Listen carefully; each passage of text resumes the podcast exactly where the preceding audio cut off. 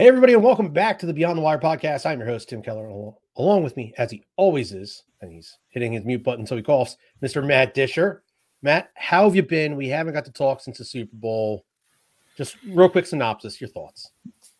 About on the Super Bowl or just everything else? Well, let's, uh, let's, let's get to the Super Bowl first. Get that out. Listen, the Bengals weren't supposed to be there anyway. At, at least that's what a lot of the, the experts said. A lot of the the, the, the analysts said yeah, they weren't quite there yet. Anyway, I mean, I if you ask any diehard Bengals fan, of course they'll tell you that, of course they were supposed to be there, and we should have been there a lot.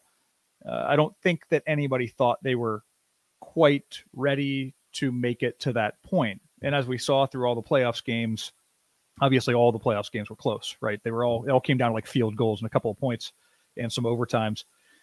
I think when we look at this in the future, the Bengals know what they need to improve. Obviously, the O line, uh, Joe Burrow is getting killed back there. Yeah. There were a handful of instances where we could have had uh, more touchdowns, more points on the board, but he was running for his life. Uh, this is really only his second. Uh, this is really only his full his full first, first season. Yeah, yeah.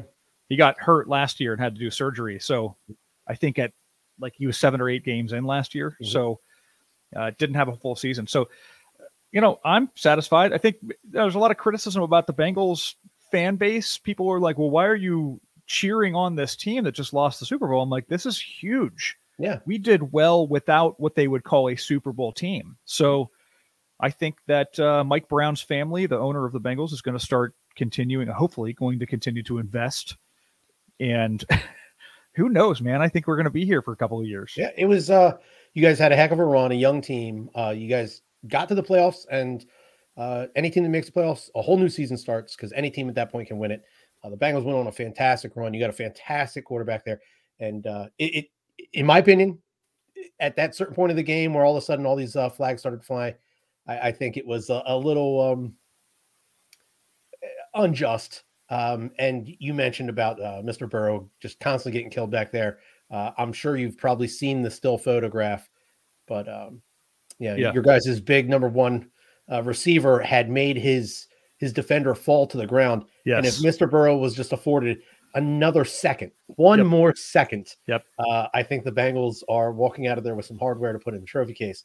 Uh, right. But it was a heck of a game. I was very happy for the city of Cincinnati. Uh, you know, talking to you, you guys, you know, said that the city was just absolutely electric and on fire. Oh so yeah, it's it was, it's just been it's amazing. It's been amazing to watch it. I think that it's been 30 years. It's mm-hmm. just been so long, and I think that people are coming together, and even in the loss, they're coming together. And I I joked around with a theory that so the the Rams transferred from or relocated from St. Louis to Los Angeles, and thusly mm-hmm. they don't have a fan a well established fan base. And so my my joke my joking conspiracy theory was that in order to create a fan base, you have to let them win a Super Bowl. Yeah, they had to they had to kind of fertilize the seeds right, that are these right. fans. And so you, you you saw a lot of these these pep rallies and things like that where the Los Angeles fans simply didn't show up, and the mm-hmm. Bengals stadium was full of these people and people welcoming them back from the Super Bowl, even though there was a loss. But you're you're right, Tim. You watch that whole game, and there was not a flag thrown until the very yeah. end. I'm yeah. not blaming anything on anybody. Plays, just one. Right. I'm like, Right. Oh. We we could have the Bengals could have played mm. differently. Things could have happened differently. Mm-hmm. I'm not one to sit there and make excuses and, and be like, well, it's the ref's fault or something like that. But I do have this this funny little comical conspiracy theory that in order to gain some fan base, some of these teams need to win some playoffs and win the Super Bowl. And now the and that's profitable. You got to remember that the NFL is a business. These mm-hmm. teams are businesses. It's a I, I want to say that somebody, so I read somewhere that like the NFL is a nine billion or ten billion oh, dollars a year, billions yeah. of dollars a year. Right.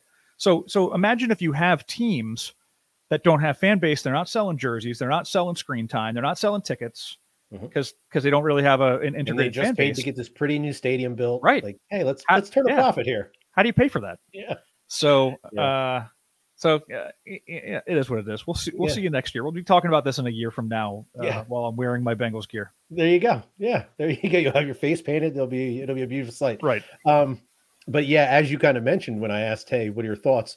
There's been a whole lot to share thoughts on uh, recently. Um, you know, Matt, two weeks ago you were traveling for work, uh, so we didn't get to have a podcast that week. And then last week, day before, I had to cancel. I had some um, you know people in my household catch the uh, the virus and they were doing uh, you know kind of down and out so I was playing doctor, you know, walking around the house, no mask, helping people out. COVID can't even touch me. Whatever. Right. Yeah, let's go. Um, apparently I'm immune. I don't know. Maybe I'm a superhero. Um, you might be. You might be. Maybe I don't know my superpower. I, I'll, I'll be honest, Tim. I've I've not seen Superman and Tim Keller in the same room ever, mm. ever. Same thing as Batman. Just anyways. um, so yeah, I had to call off last week's podcast, and and what really uh, stunk about that is one of our former guests, Mr. Matt Askren, was going to be in the area. Uh, we set up, arranged a time. We were going to meet up uh, that morning before the podcast, grab a cup of coffee. Uh, just you know, nice to meet somebody in person after getting to discuss uh, all their uh, triumphs here on this podcast. But you know, again, had to had to call that one off. I didn't want him not knowing you know, what my condition was if I had it and just wasn't showing symptoms yet or whatever. I didn't want to put him in that situation. So, uh, Play Matt, safe. next time you're in the area, we'll uh, we'll definitely have to hook up and uh, and grab that cup of coffee. But so yeah, let's let's talk about some of these many many other things uh, that we can share our thoughts on recently. Um, just real quick, I wanted to say last night, uh, President Biden had his State of the Union address. Um, I, I want to say I didn't I didn't stay awake to watch the entire thing. I did read the full transcript this morning, um, and I did hear that um, a, a, member of Congress, I want to say from Colorado, uh, was heckling him during uh, part of the part of the State of the Union. He he brought up about the veterans and how we need to uh, do better at supporting the veterans that are coming home from from war. Uh, I know many veterans were dealing with issues that are stemming from the burn pits, things of that nature. President Biden's own son died of brain cancer that they think may be uh, you know directly related to some of those burn pits. But while he was talking about this, the congressperson uh, brought up that yeah, uh, President Biden's actually uh, responsible for 13 flag covered coffins uh, in reference to the uh, soldiers and and what was a Navy personnel, Marines, and some soldiers that were killed over there at the airport bombing in Afghanistan during the withdrawal a few months ago. Uh, so you don't normally see that. Uh, there was a mm-hmm. light boo, um, but President Biden got back to his speech and finished it off. Overall, uh, again, not watching it and just reading it, I thought the uh, the speech itself was pretty well written. I don't know how it was delivered, but um, I don't think he's the world's greatest speaker. I, I didn't have a chance to I didn't have a chance to pick it up. I was just doing other things, and then when I do turn on the TV lately, I'm trying to look for footage and, and news about yes. what's happening in the Ukraine. And and quite frankly, I, I know there's an algorithm for State of the Union speeches. It's it's typically the same thing, and I'm not I don't say this to be critical of of any politician or or any president. They're mm-hmm. they've all done this. It's politicking. It's it's going up there and saying, "Here's what's happening in the world. Here's what I'm doing." Here's what I'm doing good. None of the bad, all the good. Here's what we're going to do. There's a lot of promises made. Uh, and, and then, you know, of course, a year from now, six months from now, we're all going to be going, as we always do every year. We're going to be going, hey, you made all these promises. Where is it? Yeah, where's you know, the goods? So, uh, you, you had that, that, that President Clinton thumb there. The thumb. You did that. Real, yeah, you had that. That is, I do that. You can, I can't do the knife hand. I don't, so as not to intimidate anybody. Yes. It's the, but the you can do the, the you have to look, you have to turn and yeah. different ways and shake your thumb at people. Mm. Mm. So yeah. Um yeah, you're right. It, it's it is politicking 101. Uh, I did notice reading through the transcript that there were a lot of, hey, this is an opportunity if Congress just passes this. He he kept uh, setting up. He, he, was he was if, if we're playing volleyball, he's not the one necessarily spiking at home. He's putting the ball in Congress's court, mm-hmm. saying, "Hey, these are things I'd like to see done it's now up to Congress. Go ahead and pass this. I'll get it signed. Right. Um, so we'll see how many of those promises get kept, and and obviously uh, by doing it the way he did, there's that backdoor excuse. Well, never. Never well, Congress, so. which this is so we go back to checks and balances. A lot of people mm-hmm. don't realize this, and and and you see it in the news, you see it in social media, you see it in pop culture, and it's convenient for political arguments for and for and against whoever you're trying to argue for or against. But the, the idea here is that with checks and balances, there are different branches of the government, and mm-hmm. those people have to approve certain things. So, lo and behold, the president, any president, is not responsible for everything that happens to you all the time. The, the president is not responsible for the weather and your power going out. the president is not responsible for this, that, or the other thing. So there are those checks and balances, rightfully so. I think a lot of times we forget that Congress has to approve certain things, and the certain things have to be uh, well within what the judicial branch would also have to approve, like mm-hmm. the Supreme Court. Uh, we saw this with mask mandates and vaccine mandates recently, where courts were shutting down some of the proposals for mandates. They were saying it's just it's unlawful, it's unreasonable. Yeah. Uh, so so a, a, lot of people don't give the checks and balances system enough credit. Now, granted, presidents do have a lot of impact and influence over what we call foreign policy or national policy. There's a lot of that, especially when you are a president that has your party in control of Congress and Senate. Uh, there's a lot of things that can be moved forward and passed. But you're right, Tim. Sometimes they do that, like, "Hey, Congress, pass this thing," uh, and it's part of it's a show. Quite yeah. honestly, it's a show. And you're right. Then they'll come back and say, "Well, Congress didn't pass it." Uh, and and sometimes that's because yeah, we look at this. We tend to think of ourselves as one big country full of all of the same people. And the, the mm. issue is that I am different from you in Cincinnati, Ohio, versus where you sit in Pennsylvania, versus Northern California, versus Dallas, Texas, versus yes, Maine. We're all different. We're all different personas. We're all different cultures and, and personalities. We are we are one country, but we tend to forget that we're not all represented, you know, equally or the same in yes. that regard.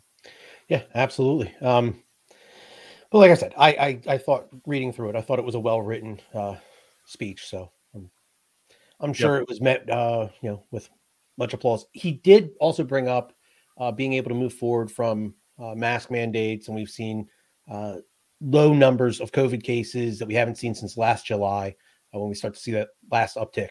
Um, you know, saying they can't make any sort of promises there isn't going to be another variant of any sorts, but wanting to push as much effort into research and development and and try to get ahead of the curve as best as possible. That way, the next time there is a new variant, uh, we possibly have answers ahead of time. But um, and then I saw this morning that CDC announced, hey, many Americans can move on. You know, take your mask off, go about your life as you uh, would have two years ago at this point. Um, you know, there are still local laws and regulations in place for places, you know, California, Oregon. I know, I know Washington State. I want to say. Uh, so obviously, if you're in one of those places, you know, abide by those laws and rules and regulations. But um, you know, things seem to be trending in the right direction. So. I, I talked to a friend in the UK just last week. Uh, we were talking about what the city looks like in London and mm. things like that. And they're like, there's some normalcy coming back, but there's still, I think the UK recently dropped, like last week or the week before, dropped a lot of its mandates and a lot of its restrictions, but it's still not quite back to normal. And I said, here in Ohio, it's been normal, seemingly normal to a, to a point uh, for a year now. Mm. It's, it's been, at least from my perspective, it, has mm-hmm. been seemingly normal. The kids were wearing masks back to school up until last month. Okay. But yeah, you know, I'm just glad to see that the world is gonna. It's it's one thing after the other, though. You know, this is probably going to segue us into the next the next conversation we're going to have about the Ukraine. You know, pandemic is over. Everybody tried yeah. to get back to some normalcy, and now we're seeing you know world powers at war with the with each other. Mm-hmm. Uh, neighboring countries being invaded, and that's kind of probably takes us into our next topic. Yeah, absolutely. Uh, as a matter of fact, I saw a meme recently. It was like a cartoon sketch. Uh, it's two doors, one enter, one exit. Uh, going out the exit door was the uh, coronavirus, one of the little virus cells, and through the entry door was a missile uh, with Russia tagged on the side of it. Yeah, uh, you know, kind of, you know, how the news cycles is going to go. You know, listen, I get that I, old news out of here. We got this new hot, fresh stuff. If it bleeds, I, it leads. I said this months ago, and I sometimes I say it half jokingly, but like if you look at trends, you know, we have to keep the crises going. That's what yeah. sells media. That's what keeps the quote unquote machine running. And I'm not saying that because I'm not I'm not a conspiracy theorist or anything like that. I say it half jokingly because it does. It seems like it's one thing, one world crisis after the other, and it keeps governments in power and it keeps the media busy and you yeah. know, you, you've seen, we've all seen the slow news days where there's the, nothing to report. Yeah, the new panda being born at the Miami Zoo is not right. going to lead every half no. hour. Nobody cares no. that daggone much. It'll no. be cute the first time you see it. In right. another 30 minutes, you can be I, I already know. Well, I don't un- care about the panda. Uh, unfortunately, fear sells too. Yeah. And and I am not one. I, I talk to my wife about this quite a bit. I, I sometimes underreact to things that people overreact about. And I don't know if that's conditioning from the military or just personal let's decisions. See what this is first, right? we'll let's react yeah. accordingly. Let's settle down. And and quite frankly, here's the other piece of this: if if the world goes to nuclear war tomorrow, what am Mm. I going to do about it? Exactly. I I I'm, I don't have any control. So. Yeah. Worry about the things that you can control. Control the little corners of your world. Don't try to get involved in everybody else's business. But uh, there's no sense in walking around scared all the time when uh, half the time, you know, whatever's going to happen is going to happen. Yeah, yeah, yeah. Uh, so let's let's get into this. Uh, February 24th? I want to say I'm pretty daggone sure 24th uh, is when Russia officially uh, stepped over the border and invaded Ukraine, their neighbor to their east. Uh, you know, we've discussed in the past that Ukraine is not a member of NATO, but they are considered a NATO ally. Um, so, NATO, none of the European countries neighboring the US, Canada, none of us have necessarily jumped in to help uh, Ukraine, uh, but financially, uh, you know, with uh, sending weapons, machines, uh, you know, armor, you know, armored vehicles, things of that nature. Many, many countries at this point have stepped up in that aspect. Uh, but we're seeing so far, so far, I would I would like to say that uh, from what I've been seeing and reading and hearing, Ukraine, if you just looked at the two sizes of these of these places, uh, is honest to God, it's it's a David versus Goliath scenario mm-hmm. almost. Ukraine is holding their own. The the president of Ukraine, uh, you know, during an interview said, "I don't need a ride. I need ammunition." Um, I, I, I would say that from today's world leaders, it is a quote that should go down in history. I, I can't imagine too many other uh, leaders of nations uh, being able to say things like that and then back it up. I mean, the, the gentleman's out there, he's doing things. My wife um, has shown me uh, multiple like reels on Facebook and things like that of ladies that just go, wait a second, who's this man? You know, all of a sudden he's the uh, he's the dream hunk that all the ladies love and adore. Uh, also, the mayor of Kiev, the the, the capital there uh, of Ukraine, uh, former uh, heavyweight champion of the world, uh, is also staying and fighting, protecting his his home city and his own country. Uh, so I, will give it to the Ukrainian people. So much respect has been earned. It's it's very just. I I have you guys in my thoughts. I'm rooting for you. I you yeah. know I, would like to see this all stop and not one more you know life be lost. But I, until I, it's over, Ukraine keep doing the thing.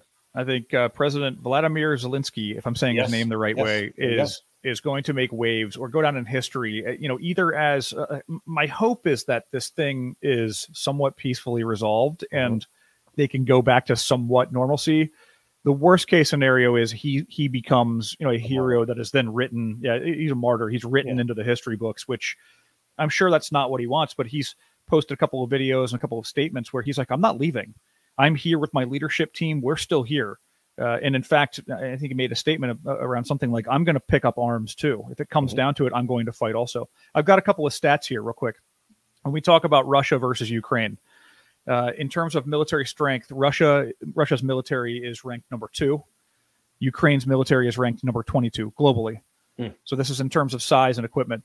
Uh, Russian military troops are around 800,000 active duty. And uh, again, some of these numbers could be way off, but this yeah. is what I found in the uh, among the the interwebs.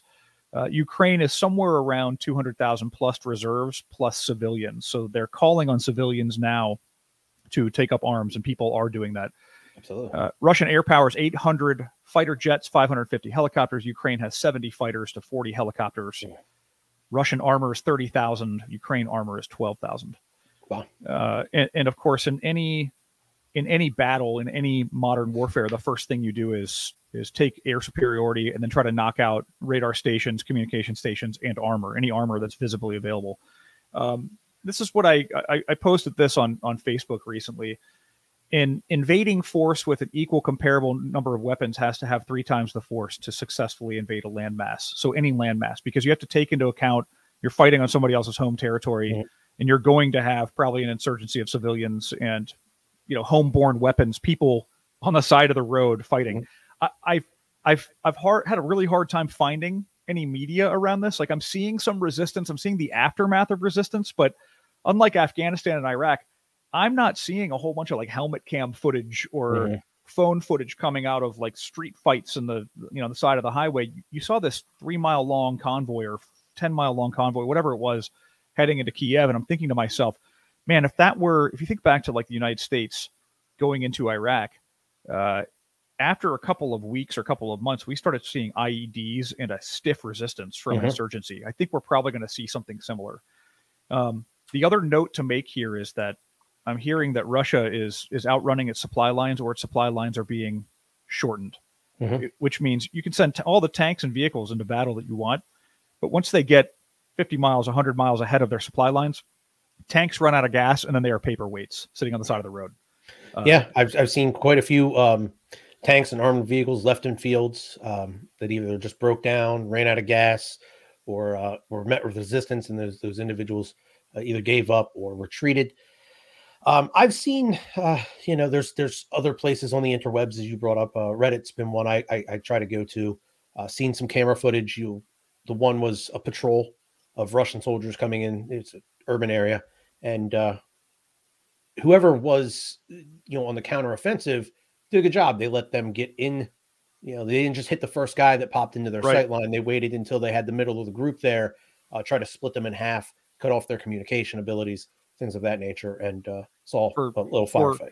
For, for historical reference, that's what the Japanese military did to the U.S. Marines when they landed yes. on Iwo Jima. They let them come into the island, and then they hit them once they were in the island, instead of doing the D-Day approach in, in France, where it was let's hit them on the beach. So you get everybody in one place, or you get them rallied up. They think they're safe, and then you start hitting them. It's uh, it's got to be terrifying. This is also, by the way, the same country or the same military, so to speak, same tactics probably that uh, got their butts kicked by the Afghan farmers in Afghanistan in the 80s. Yeah. So bear that in mind. Just rolling in with columns and columns of vehicles is is while an initial invasion always looks like that. I, I, it, it's not necessarily effective when you start facing an insurgency or an armed population. It's not going to last long. Um, yeah.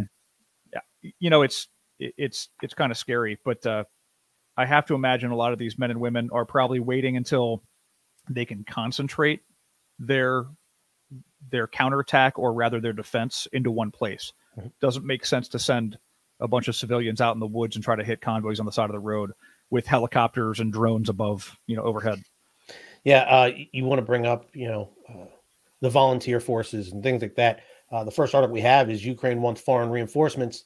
Will American civilians fight?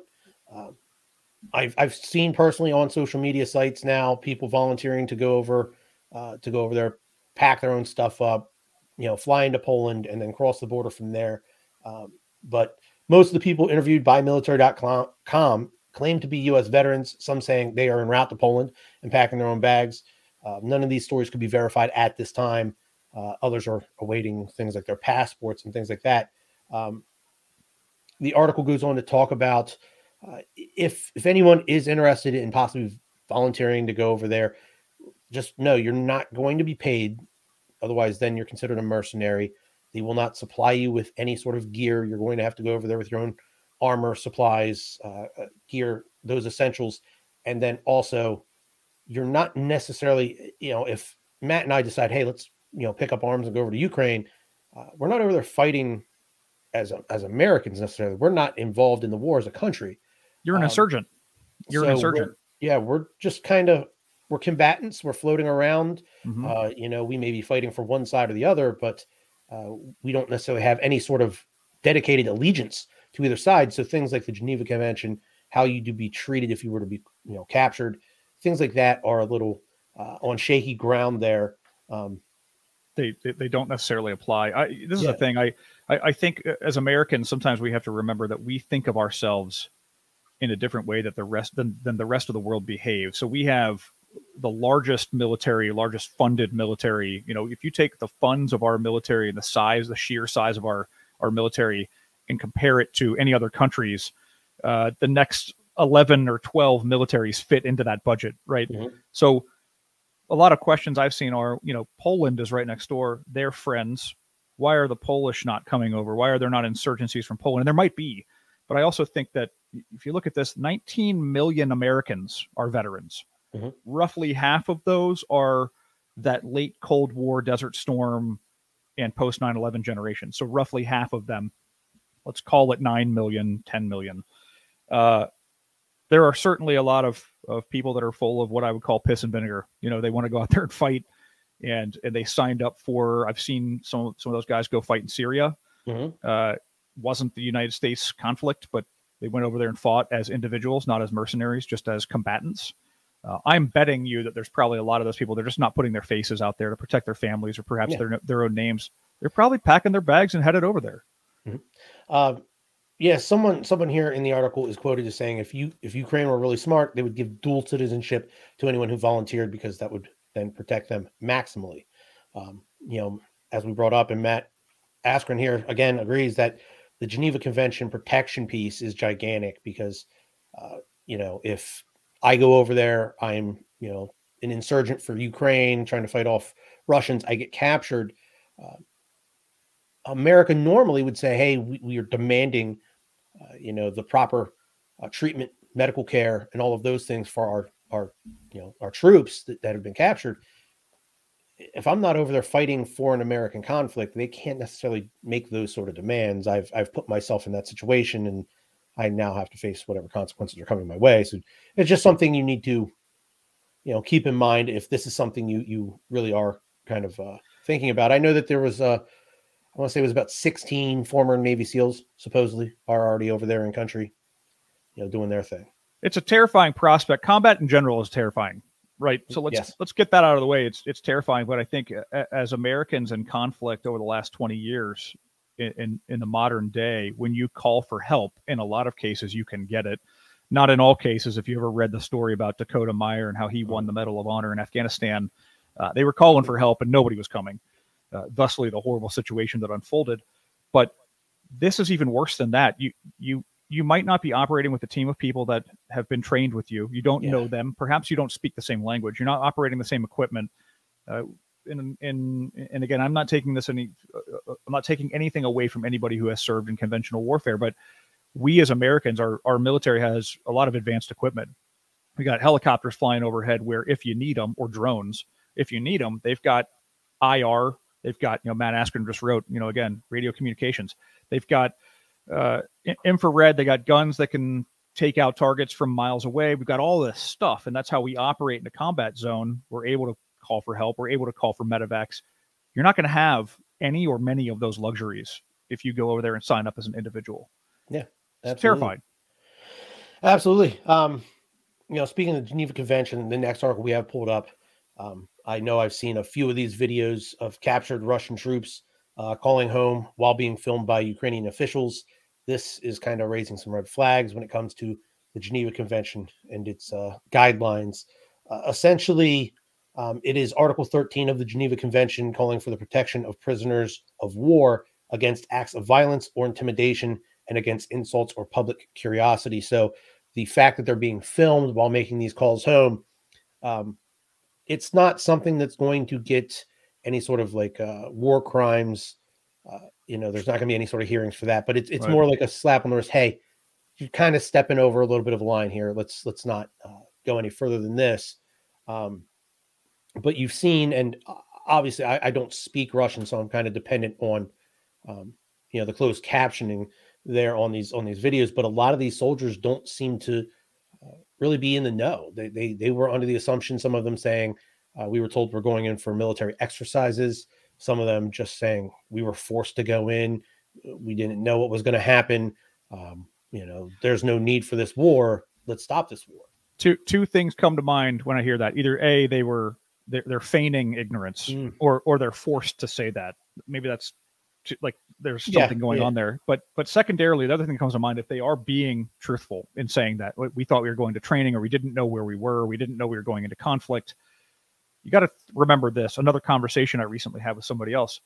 In the United States, while our media is not perfect, and sometimes you get the story they want you to see, you get the details they want you to hear, for the most part, we're decent at sharing information as a as a society, right?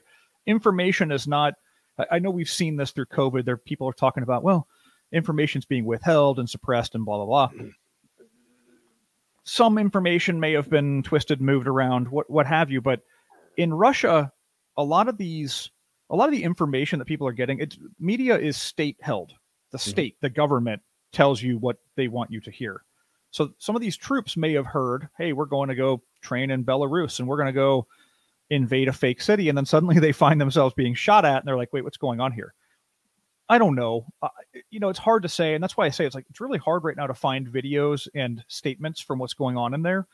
I've also seen videos of, you know, I think the, the, one of the famous ones that's rolling around on Instagram right now is the the elderly woman walking up to one of the Russian soldiers and saying, "Here, take these sunflower seeds." So basically, what she said, when you lie down, sunflower seeds grow. I think what she meant is when you die and mm-hmm. your body is decomposing, there's going to be sunflower seeds growing out of you, which is the Ukrainian state flower, flower or country's flower official flower. And so you're you're seeing some of these engagements. There's one guy who rolls up in his car and rolls his window down next to an armored vehicle. He's like, "Hey, you know, do you guys need directions?" And they were like, "Yeah, I think so." The Russians were like, "Yeah, I think so." And he he points and he's like, "Russia's that way. You need to go back."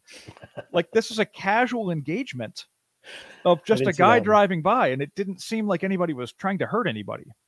Um, all of that said, when we talk about the Geneva Convention, I'm pretty sure that there are restrictions on uh, targeting civilian and and non-military uh, absolutely uh, operations absolutely. and we're seeing a lot of that right now you're seeing yeah. missiles impacting uh, apartment buildings and houses yeah, and houses. schools and things like that so conflict always has wars always have violations of the geneva convention there are always egregious acts i would not mm-hmm. say that interviewing somebody and asking them why they're here is one of them um as a matter of fact the international criminal court's chief prosecutor karim khan um, said in a press release that he planned to begin an investigation as rapidly as possible into potential war crimes and crimes against humanity committed by Russia tied to the bombing and shelling of civilian buildings. Uh, you know, I that's one of the most common videos I'm seeing out there is the uh, the airstrikes in civilian areas, known civilian areas. Um, I'm assuming, you know, I don't have any knowledge, but knowing that Russia's military is listed as number two, I'm going to assume that they have a very good intel um, side of things. Mm-hmm. Um, I'm going to guess that they would say we had intel that you know target X, Y, or Z was in this area. Um, it still doesn't account for the fact that you are uh, knowingly uh, bombing and shelling an area full of civilians just to try to get uh, one target. Um, right. And, and, yeah, yeah, and I think I think the other piece here is that we we know from years of conflict and, in almost every conflict we've ever seen or witnessed that certain organizations will set up their anti-aircraft guns or their mortars in a schoolyard or an mm-hmm. apartment building complex, and, and the reason for that is because uh, in some cases they know you know we as Americans uh, in many cases, and I, I say this from real experience, and and I think a lot of us can attest to this we would be very careful or we would take a, a, lot of pride in not hitting those types of targets or not having that collateral damage. I, I distinctly remember going through anti armor school. This was in 2002 uh, in, in the Marine Corps, uh, Division Schools, Camp Pendleton in uh, Margarita. And they told us about the small rockets. Uh, SMAW is a shoulder fired mm-hmm. Uh, rocket system, anti armor rocket system. But we had the thermobaric rounds, we had some other HEDP rounds, anti armor armor piercing rounds. But they said you're not allowed to fire these, or you're restricted from firing these into buildings so that you don't have collateral damage. And and the idea was, and the lesson in this class was, we're going out there to defeat an enemy. We're shooting at armor and vehicles, but if the bad guys are in a in a house, don't destroy that house because that's somebody's house. And I thought to myself as a you know as a 20 year old in the Marine Corps, I'm like, so like if bad guys are inside of a house we can't sh- shoot at them because we might damage somebody's furniture you know? Mm-hmm. but that was really the conversation we were having was let's try not to to go after this collateral damage. So for all yeah. intents and purposes you're going after the enemy. Sometimes the enemy takes shelter in an apartment building and then what happens right?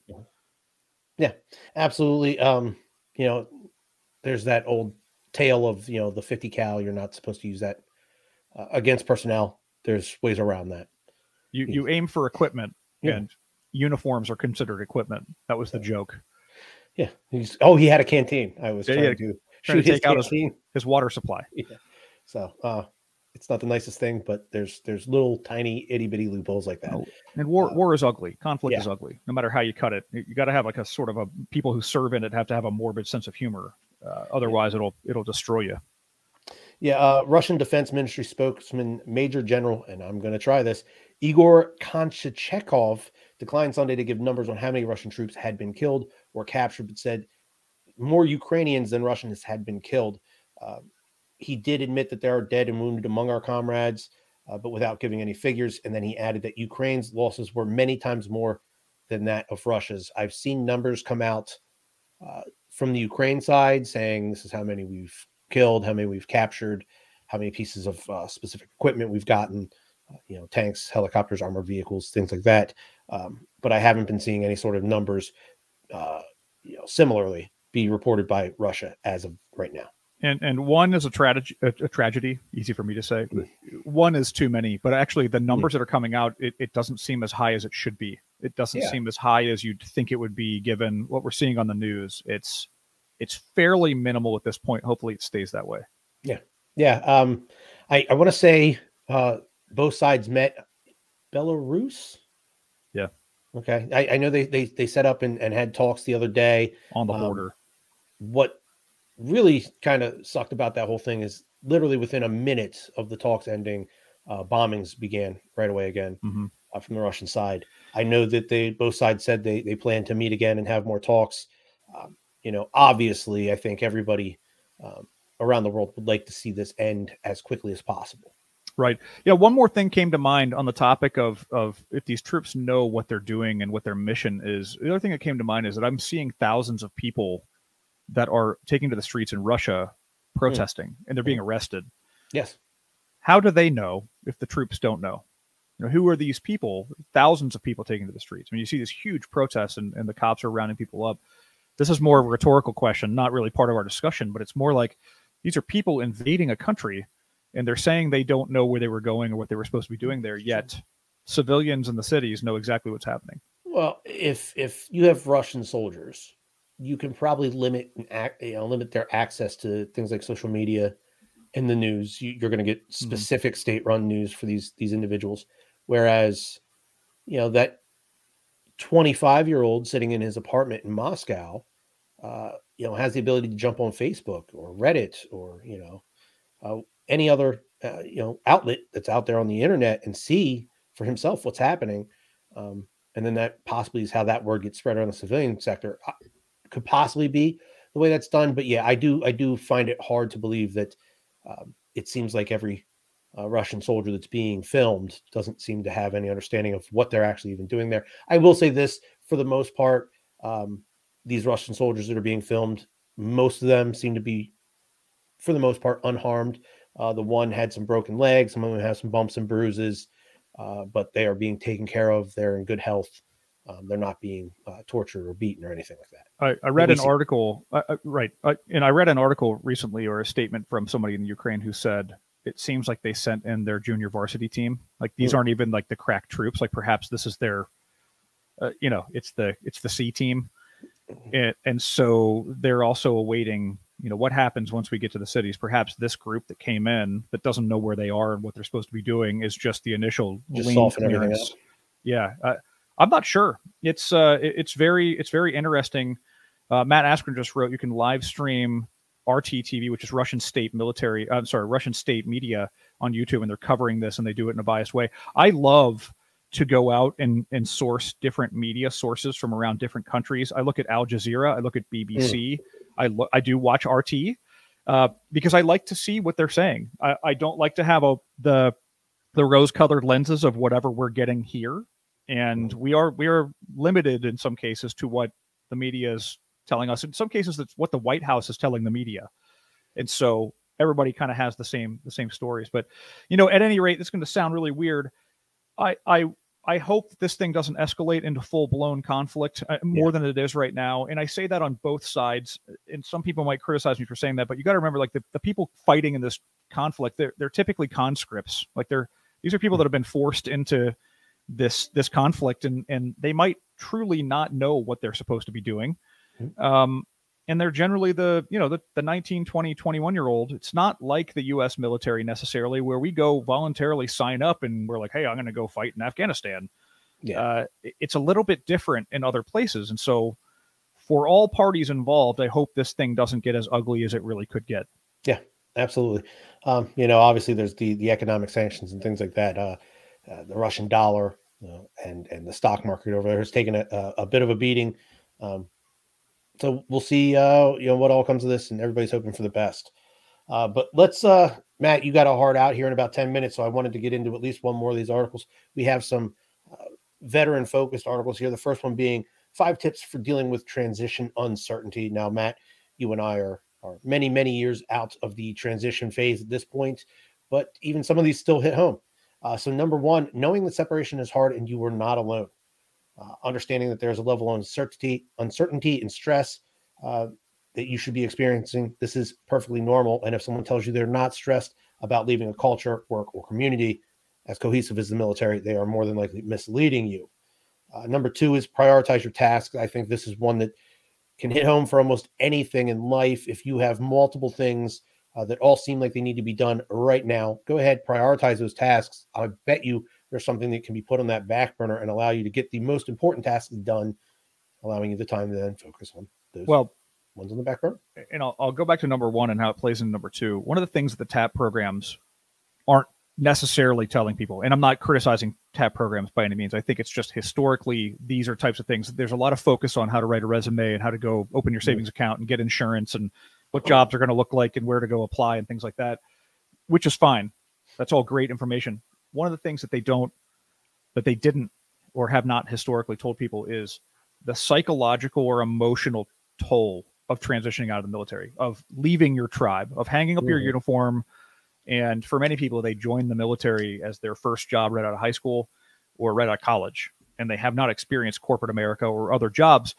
There was that was something that that caught me off guard. I thought I was going to come home to my family and my friends and just get a job and plug into whatever job I wanted as a sergeant in the Marine Corps, going to come out of the Marine Corps and go plug in. And, and what I found, it was not that easy. Mm-hmm. And it was that people did misinterpreted what I had done in the military, or they didn't know how to use me, or my friends had moved on. I was not the same as my friends. I was not the same as, you know, trying to meet a companion, eh, you know, figuring out how I go, how do I find a girlfriend, right? I know that sounds yeah. really silly, but yeah. trying to fit back into society. How does this work?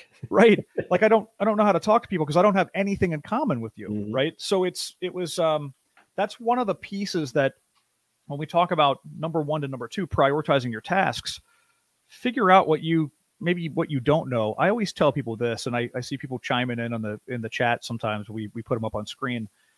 I mentor hundreds, if not thousands, of veterans each year, and I tell them all the same thing, and it is that they have to network. They have to ask the questions like, "What should I be expecting?" Because they don't know what they don't know. Mm-hmm. And it's not like these folks are broken or ignorant. It's that they have simply been doing one job in one organization or 10 jobs in one organization for four years or 24 years. Mm-hmm. And now they have to come out to a world that on Sunday is is wholly talking about football.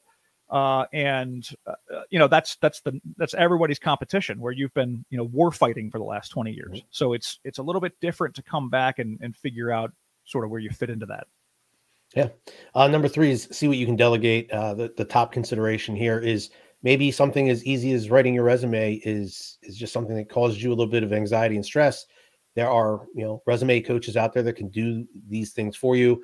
Uh, you can see if your significant other can uh, also attend the TAP classes. Maybe they can take a, a bigger uh, grasp on things like the financials or setting up the move or things like that, uh, just to take a little bit off your shoulders while maybe you focus on some of those other things like uh, you know scouting companies and, and networking uh, amongst uh, some of your peers. Number four is do not procrastinate. Um, you know, obviously, when you're enlisted, like Matt and I were, most of this is kind of just done for you. Hey, you got two weeks till you're out. Uh, Monday, you're going to go see the you know doc. Tuesday, you're going to return your gear. Wednesday, you're going to go over to dental.